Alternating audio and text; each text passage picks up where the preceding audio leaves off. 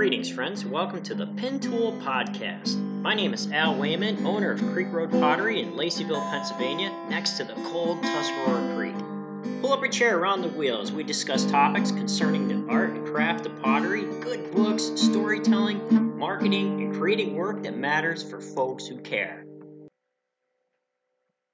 Greetings, friends. Welcome to the Pin Tool Podcast. My name is Al Wayman, and I am back from a bit of a sabbatical, shall we say. I got busy. I had to make work for a gallery show, so that is now finished. It is in the gallery and finishing up. I should be able to bring the pots home um, in four or five days at the end of month. It ran for the month of July at Gallery 41 in Owego, New York. Right now, I am in the hammock out back the studio kind of relaxing on a nice summer day. I've been wiped out, friends. Um, I had to do some overtime at the paper factory and do some training and new hire training. So it's been it's been pretty hectic. So I have a show on Saturday coming up in Lake Carey, PA, where I'll be splitting a table with a pen and ink artist, and uh, that should be fun. So I'm looking forward to that and taking the pots out there. I still have a few more pieces to fire out for that show, but I'm sure it's going to be a real good time.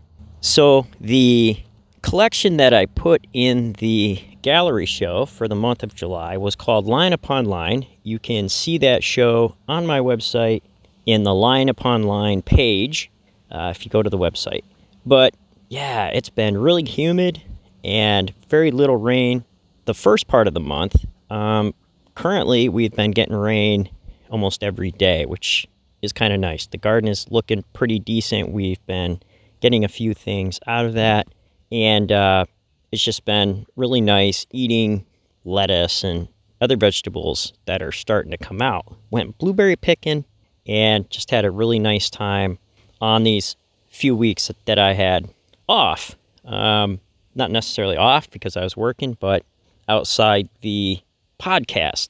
So this week, um, what I was going to do is talk a bit about uh, getting through tough times in your pottery business and list a few things that maybe you could try to save a few dollars because inflation right now is pretty high and the prices prices of gas are starting to come down but they've been high and I fire all gas friends so I'm going to go over a few things that I'm thinking about doing uh, for the fall show to save money so that I don't need to raise prices. And so working families can still buy the pots that I make at the prices that they know. Prices that they know means I'm not going to be doing a huge price hike. I'm going to try to cut costs on my end and still preserve quality and maybe implement a few things that I'll be talking about in the next section. So, I think because it's so hot, maybe we'll go down by the creek today. Um, you're not going to be able to hear the creek because the creek is quite low, friends. And um, so, meet me down there and we'll have a chat about how to save a few dollars in your business and maybe cut costs. All right, I'll see you there. All right, we're down by the creek. Come on in, pick a stone, set right up beside me here. We'll have a little bit of a chat about how to save money on your pottery. And tough times are on us, and I don't think we've seen inflation like this happen since the 80s. And I am not sure if sales have been any different for you. Uh, I've looked around, and, and some people are saying sales have been great this year, even if inflation was high. Others say they haven't been doing all that well. And I think it depends on who you are and where in the country you might be. Um, out here in Laceyville, Pennsylvania, near the cold Tuscarora Creek, uh, things have been a little bit slow. I did sell a few pieces at the gallery show, so so that was good. And um, I did sell a few pieces at the hometown days uh, in our local town uh, a few weeks back. So, one of the things that you can do to save money in your business is take a look at your raw materials. And it may be time for you to do things that might be a little uncomfortable for you to do. What I mean is, if you buy mixed glazes, it may be time for you to do a cost analysis and see if it would be cost effective to test and run hand mixed glazes. I know sometimes that it might not be convenient for you to do that. You may not have the tools, but I think if you made a cost effective investment in creating a base glaze and add in oxides for different colorants, um, you could be pretty well set on the amount of glaze that you can use and also be surprised at what a cost savings it is, even though you have to take time to mix it. So I had this one base glaze. Um, it's called uh, Janet Holdcraft's Blue Dawn, and you can find that on my website. If you go into the blog section and you scroll down, it should be in there, and you're welcome to use that recipe. If you take out the expensive cobalt and you substitute, say, iron oxide, rutile, uh, carbon, I mean, um, copper carb, and other colorants uh, that are a little bit more cost effective and a little more less expensive, then you can have a whole new palette of Cone 6 glazes off the same base. So you're not storing extra raw materials. You have all the same raw materials. The only thing that you would need to buy different would be the oxides. So early on, I bought enough raw materials after my Christmas show last year to last me a full another year. And I currently run four glazes and I have enough to get by for the rest of the year. So so I got lucky there. Also, think about how many glazes you run. The more glazes you run, the raw the more raw materials you need to buy and the more um, space that takes up, which could be used for something else. So, a lot of times people don't think of storage in space as a cost savings, but it really is. So, think about your glaze palette. Can you cut some glaze colors that you have sitting around that you mix but don't sell all that well? Um, what are your best sellers? Maybe this year only put out your best sellers as far as color and glaze types. So that's a few things that you could do right there that would save a couple hundred dollars. Um, I know buying pre-mixed glazes from the clay shops are very expensive, especially now to have them shipped. And unless you have one near your studio and you can drive out there, that's great. But for me, living out in the middle of nowheres, I need everything shipped. So that is one way that I do that. Um, I have that base recipe and then I add in the oxides for the color palette. Another thing that you could do that could save you a few dollars is to look at how many pieces or how many types of forms you have. Are you putting in time in forms that may not sell all that well? So I know everybody probably sells mugs. Uh, they're collectors. Everybody sells soup bowls because they're collectors. But are there some things that you make up, spend time on, spend energy on, spend electric and kiln firings on that you do not need? So look for those best sellers and maybe only run best sellers, like I said about the glazes. Apply that to your forms. Um, are there some things that you can eliminate? I know right now that um, for me, the larger pieces, like the casserole dishes and pie plates, uh, are going pretty slow. And, and I think that um, I could eliminate those and go back to the smaller pieces because per pound, they could end up being a cost savings because it the mugs take up far less room in the kiln than the large flat items. So think about that also. Another way to save money is do something drastic. Uh, there's plenty of people who go to single firing. I may be doing that. I run gas out here, and gas is like through the roof right now. So I am starting single fire. The mugs that I am making later today will be single fired and glazed, and it will be my first time trying that process out. It's been done for years. I personally have never done it. I am in a few groups that do single firing, and I know a few people who do single firing.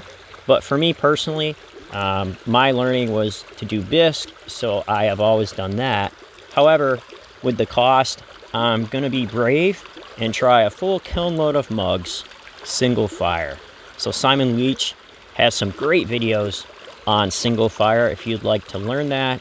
And I think what I'm going to do is probably post some instructional blog posts on how I do it and mix it in with some storytelling to make it enjoyable and easier to learn. So it sounds really drastic, but I would be cutting down my gas by half by doing less firings. And it also, uh, reducing the number of firings is less wear and tear on the kilns um, because your elements should be changed out uh, after so many firings. Uh, there's a number for that depending on what type of elements you have. They recommend for uh, preventative maintenance and having uh, to do in downtime, not preventative maintenance, progressive maintenance, which means changing out parts before you actually need to to save money by being uh, by being proactive.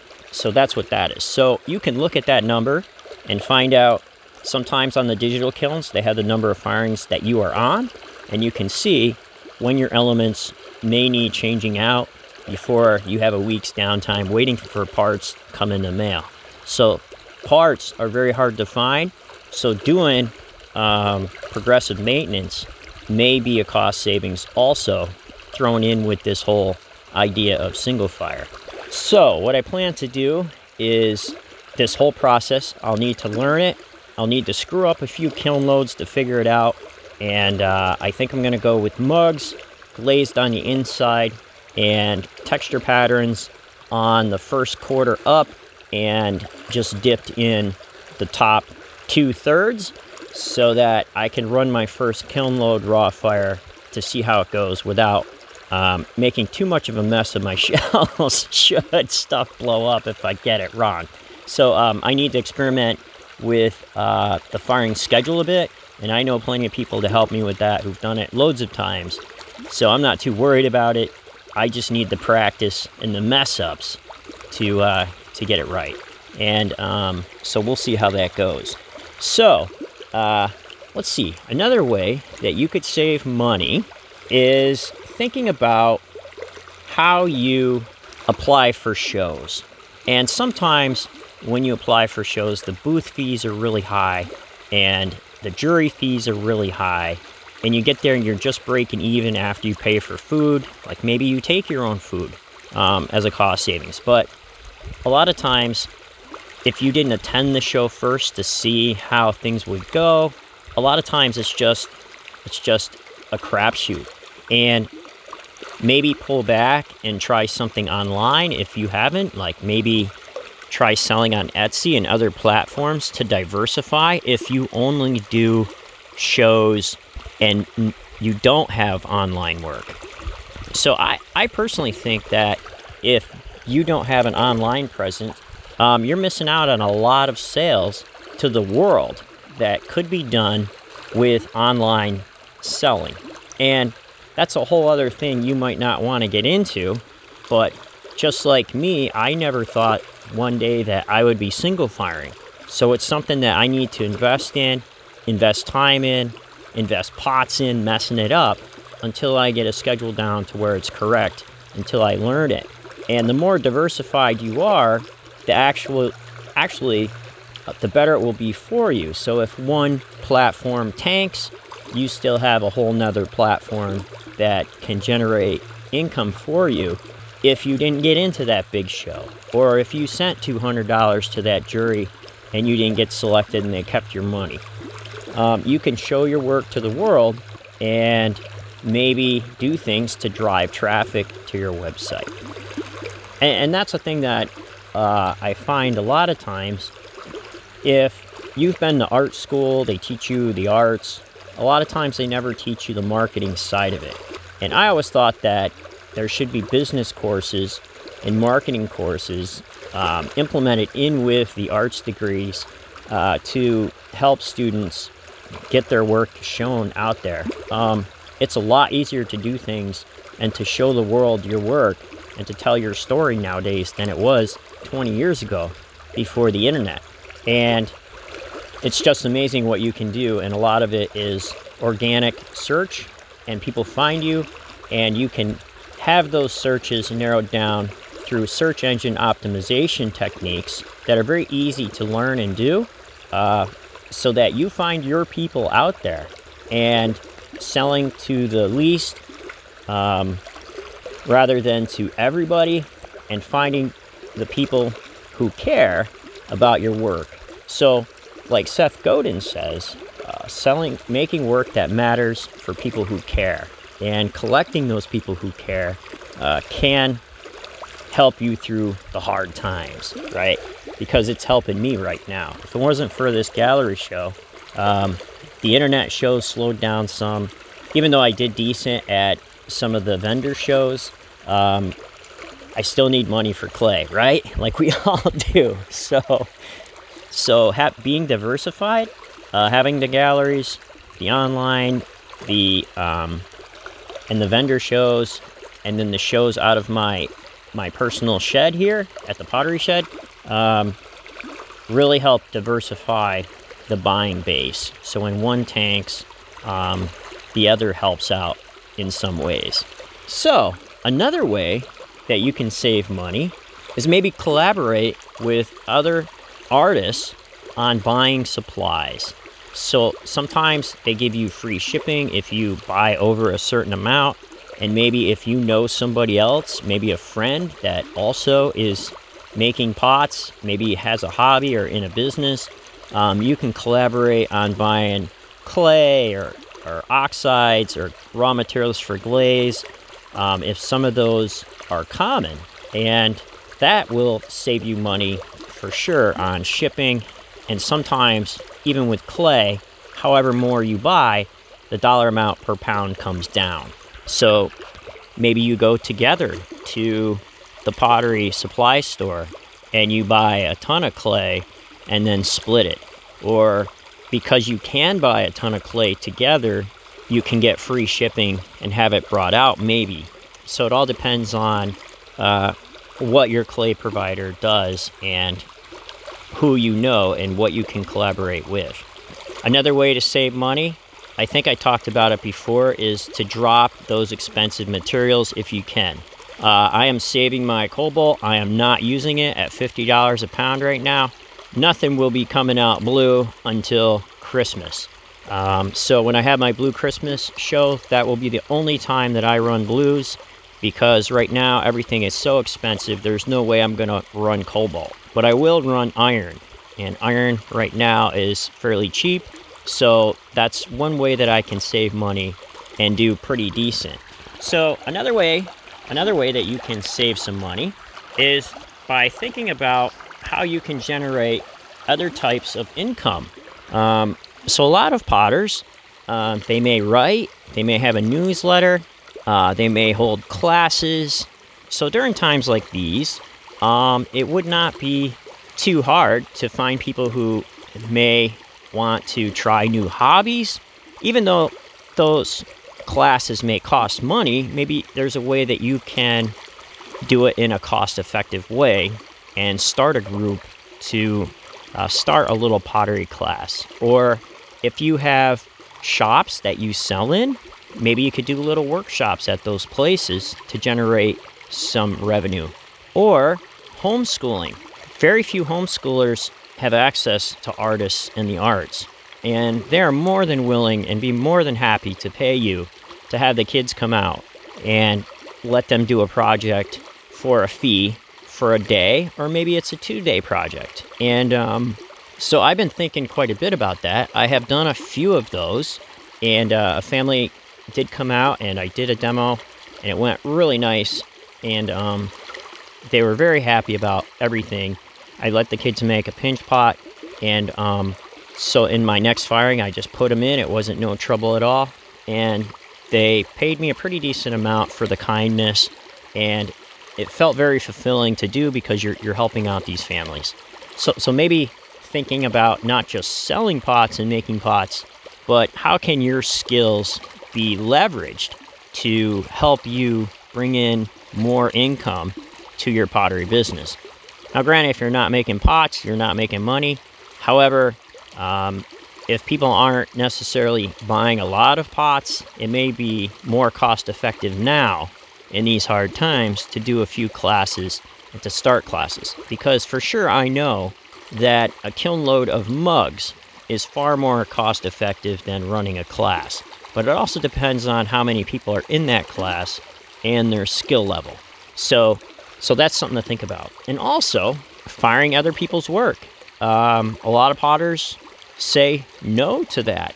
Um, but I think if you set some really good guidelines for people to follow, you could get paid to fire out other people's work whose studio got shut down during COVID and maybe they haven't got back up yet. They have work that they um, have sitting around already glazed that you can fire. You would just need to verify the clay type and the cone that it would go to. But um, I'm sure they would pay you to have that fired out, and you'd be helping somebody out. So, so that's one thing that you can do. However, like for sure, you would have to be sh- have strict guidelines, uh, so things would be fired at the correct temperature and not melt down. I've seen some pretty horrible things happen to where low fire pots got into high fire firings and it ended up turning into glaze all over the shelves, right? So you wouldn't want that. However, if there was a way that you could be sure and set strict guidelines, that could be a way that you could earn income. Also, another way to earn income is along with the workshops, if people want to learn how to do a process that you do, maybe they don't want to take a pottery class and learn to throw the pots but maybe they would like to learn the firing process. So I fire gas, and um, so I would be more than happy to have somebody come over and, as I'm firing, show them the techniques I use to fire out the updraft kilns and to when to do the turnups, how to hear and listen to the flame, how to listen to the airflow, and how to do the turnups and my firing schedule. And that's a really interesting process, and it's an art form in itself. And uh, that's why I like firing gas, and maybe other people would pay you uh, to learn that process. So hopefully this is this has been helpful for you. And uh, um, I wanted to apologize for the long sabbatical, but I just got totally swamped. Um, I did 20 pieces in two weeks for that uh, Hebrew jar collection for the gallery show that I did. If you'd like to see the Hebrew Jar collection, line upon line. Go to my website, and there is a link in the menu for the line upon line collection, and you can see some of those jars with Hebrew text written on the side out of Isaiah, dealing with justice.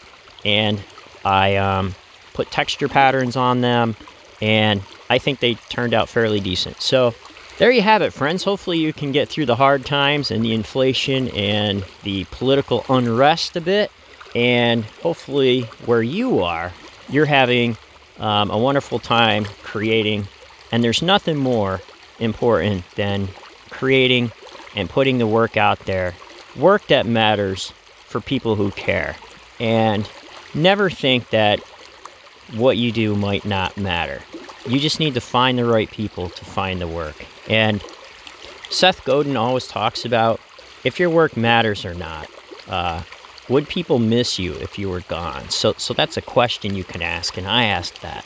And usually, when I disappear for a few weeks thinking about something, working on some big project, it's comforting to know that I have a few people that would uh, come by and, and see how I'm doing, either on my social media or through email or through the newsletter. Say, hey, I haven't seen.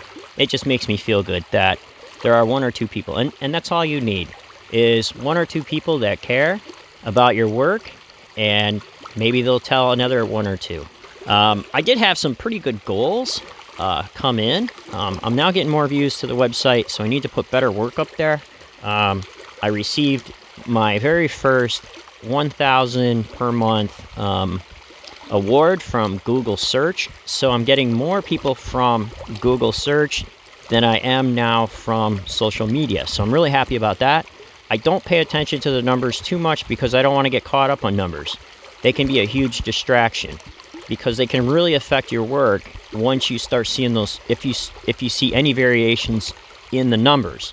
Um, variations in the numbers can be anything. It can be a change in algorithm on Google or some other search engine or a change in platform on Instagram.